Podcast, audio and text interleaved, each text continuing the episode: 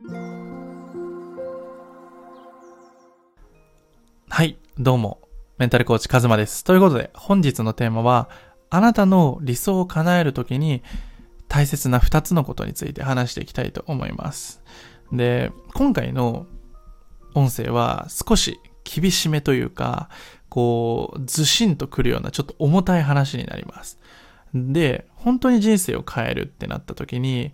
こう、僕は身軽になるっていうことがすごく大事だと思っているんですよね。こういかに軽く生きるかというのが幸せに生きるとか、満たされて生きるとか、こう他者貢献できるとか価値提供できる人になりたいなら、いかに軽く生きるかだと思うんですよね。で、逆にうまくいかない状態に今まさになっている方とか、思うように進めないとかね、もやもやしてるとか、うずうずしてるって方は、多分人生重たく生きてるんじゃないかなと思うんですよね。例えば、〇〇しなければならないとか、例えば女性っていうのはこういうものだとか、私ってこういう人だとか、そういうなんかルールとか縛りっていうのを、まあ、過去の体験とか教育とかね、誰かに言われたかわからないけど、そういうのが自分の信念で、こう重たい、重りみたいな感じでストンって落ちてると、例えばやりたいことがあっても動き出せなかったりとか、こう、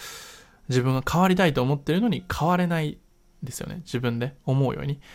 こう信念が変わらないから行動できなかったりとか、こう逃げてしまったりとかね、逃げ癖だったりとか、嘘をついちゃったり、こう、ありのままで生きていけなくなっちゃうんですよね。こうじゃなきゃダメだっていう丸抜のジャッジがあるから。で、今回は、そんなあなたにどうやって変えていけばいいのか。これは僕が実際にメンタルコーチグをクライアントの方に提供している時に結構やっていること、そしてめちゃくちゃ効果のあること。ただ、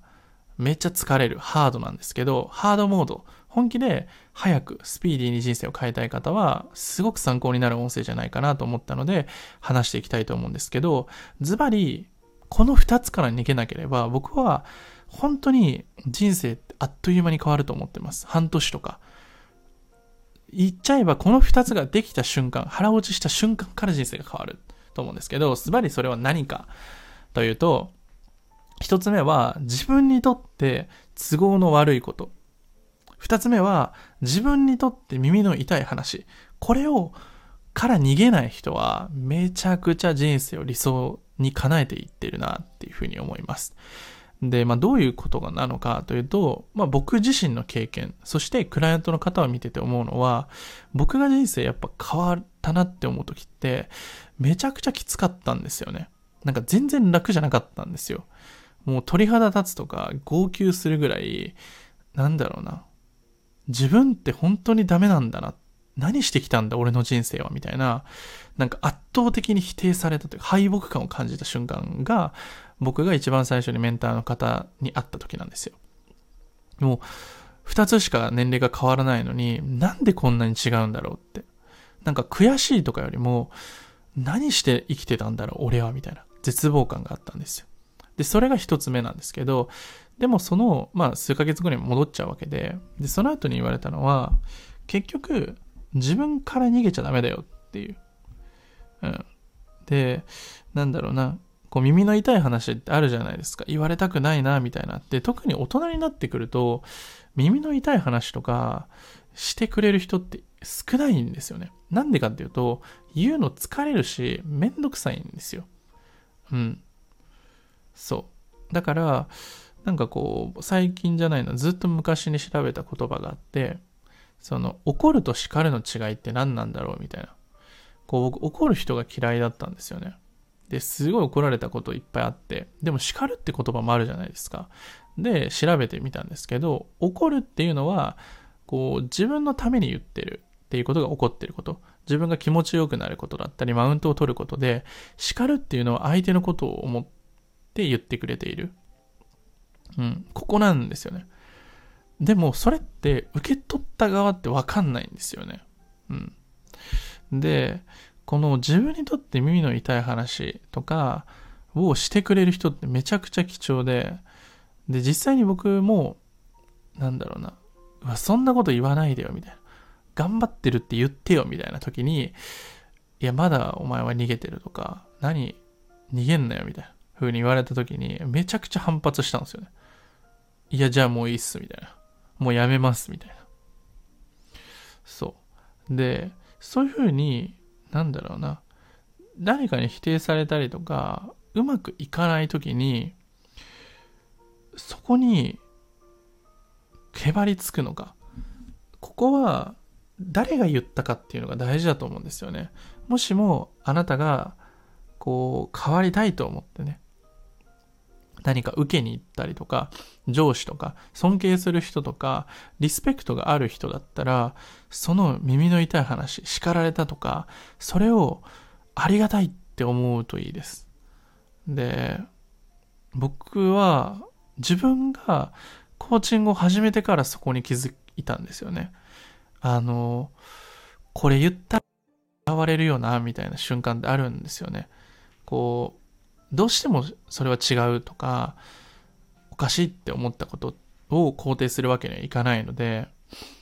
あの、バチバチに言うんですよね、僕は。うん。これ、ここから多分逃げない方がいいっすよとか、ここが多分成長するとこですよとか、うん、ここ向き合いましょうよとか言うんですけど、それってめちゃくちゃエネルギーがいるんですよね。うん。うん、だってやっぱ嫌われたくないから、クライアントの人に。うん。でも、大きい視点で見たときに、その人の人生が良くなるっていうのが僕の存在意義だから、言うようになった。その時に初めて、こう耳の痛い話とか、自分にとって都合の悪いことですよね。こう知られたくないこととか、言われたくないようなことを真正面から言ってくれる人、みんな陰口言うじゃないですか、そういうことって大抵。でも真正面から自分に向けて言ってくれるのであれば、それはめちゃくちゃありがたいです。言われるうちが花だよっていう言葉があると思うんですけど、僕の親がよく言ってたんですけど、本当にその通りだと思います。やっぱり言わなくなります。疲れるし、めんどくさいから。うん。だけど、そういう自分にとって都合の悪いこととか耳の痛い話が出た時に反発してもいいんですよ。なんでそんなこと言うのとか。でも、2、3日経って落ち着いた時にもう一度向き合ってみてほしいんですよね。で、理想の人生生きるってなっていくと、やっぱり逃げたくなるようなこととか、手放さなきゃいけないことって増えてくるんですよね。自分が縛ってきた、そのブロックみたいなところ。で、ブロックを外すってってすごく簡単なように聞こえるけど、全然簡単じゃないんですよね。めちゃくちゃしんどいんですよ。でも、そこで、その一瞬でちゃんと向き合えるような、こう、意識というか姿勢ですね。もう逃げないっていう風にやるぞっていうふうに一歩踏み出せると、成長スピードえげつないほど変わります。覚醒してるというか、こうね、見た瞬間というか話した瞬間にわかるんですよね。あ、この人ってちゃんと腹落ちしたんだな、みたいな。向き合ったんだな、みたいな。うん。なので、今回僕がお伝えしたこの2つ、自分にとって都合の悪いこととか、自分にとって耳の痛い話っていうものを言ってくれる人がいたら、めちゃくちゃ感謝してください。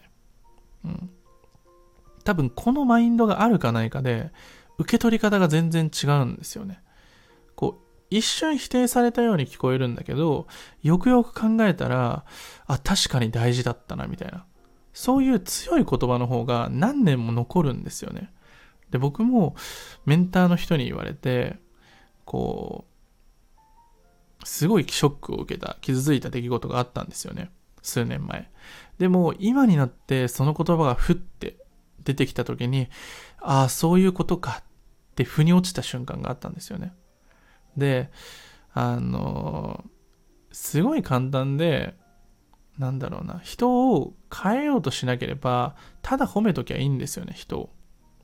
うん。承認しちゃえばいいんですよ。ただ、人ってそんな簡単なんだろうな。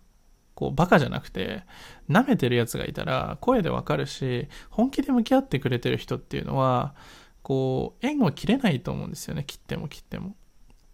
うん。だから、こう、どうかね、耳の痛い話とか都合の悪い話が出てきた時に、そこに一歩踏み出してみてください。うん。これは全てのことに言えるわけではないんですけど、今特に若い世代とかね、あの、まあ、20代とか30代とか、その上の方もそうですけど、ここを素直に受け止められる人、一旦飲み込める人、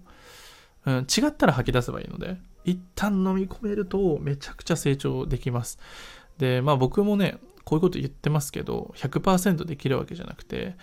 こう、これからもいっぱいあると思うんですけど、一緒にね、そういうところに素直になって、たくさん吸収して、こう、先人の方から成長させている機会をありがたいなって思いながら一緒にやれたら、多分本当に人生変わっていくと思うので、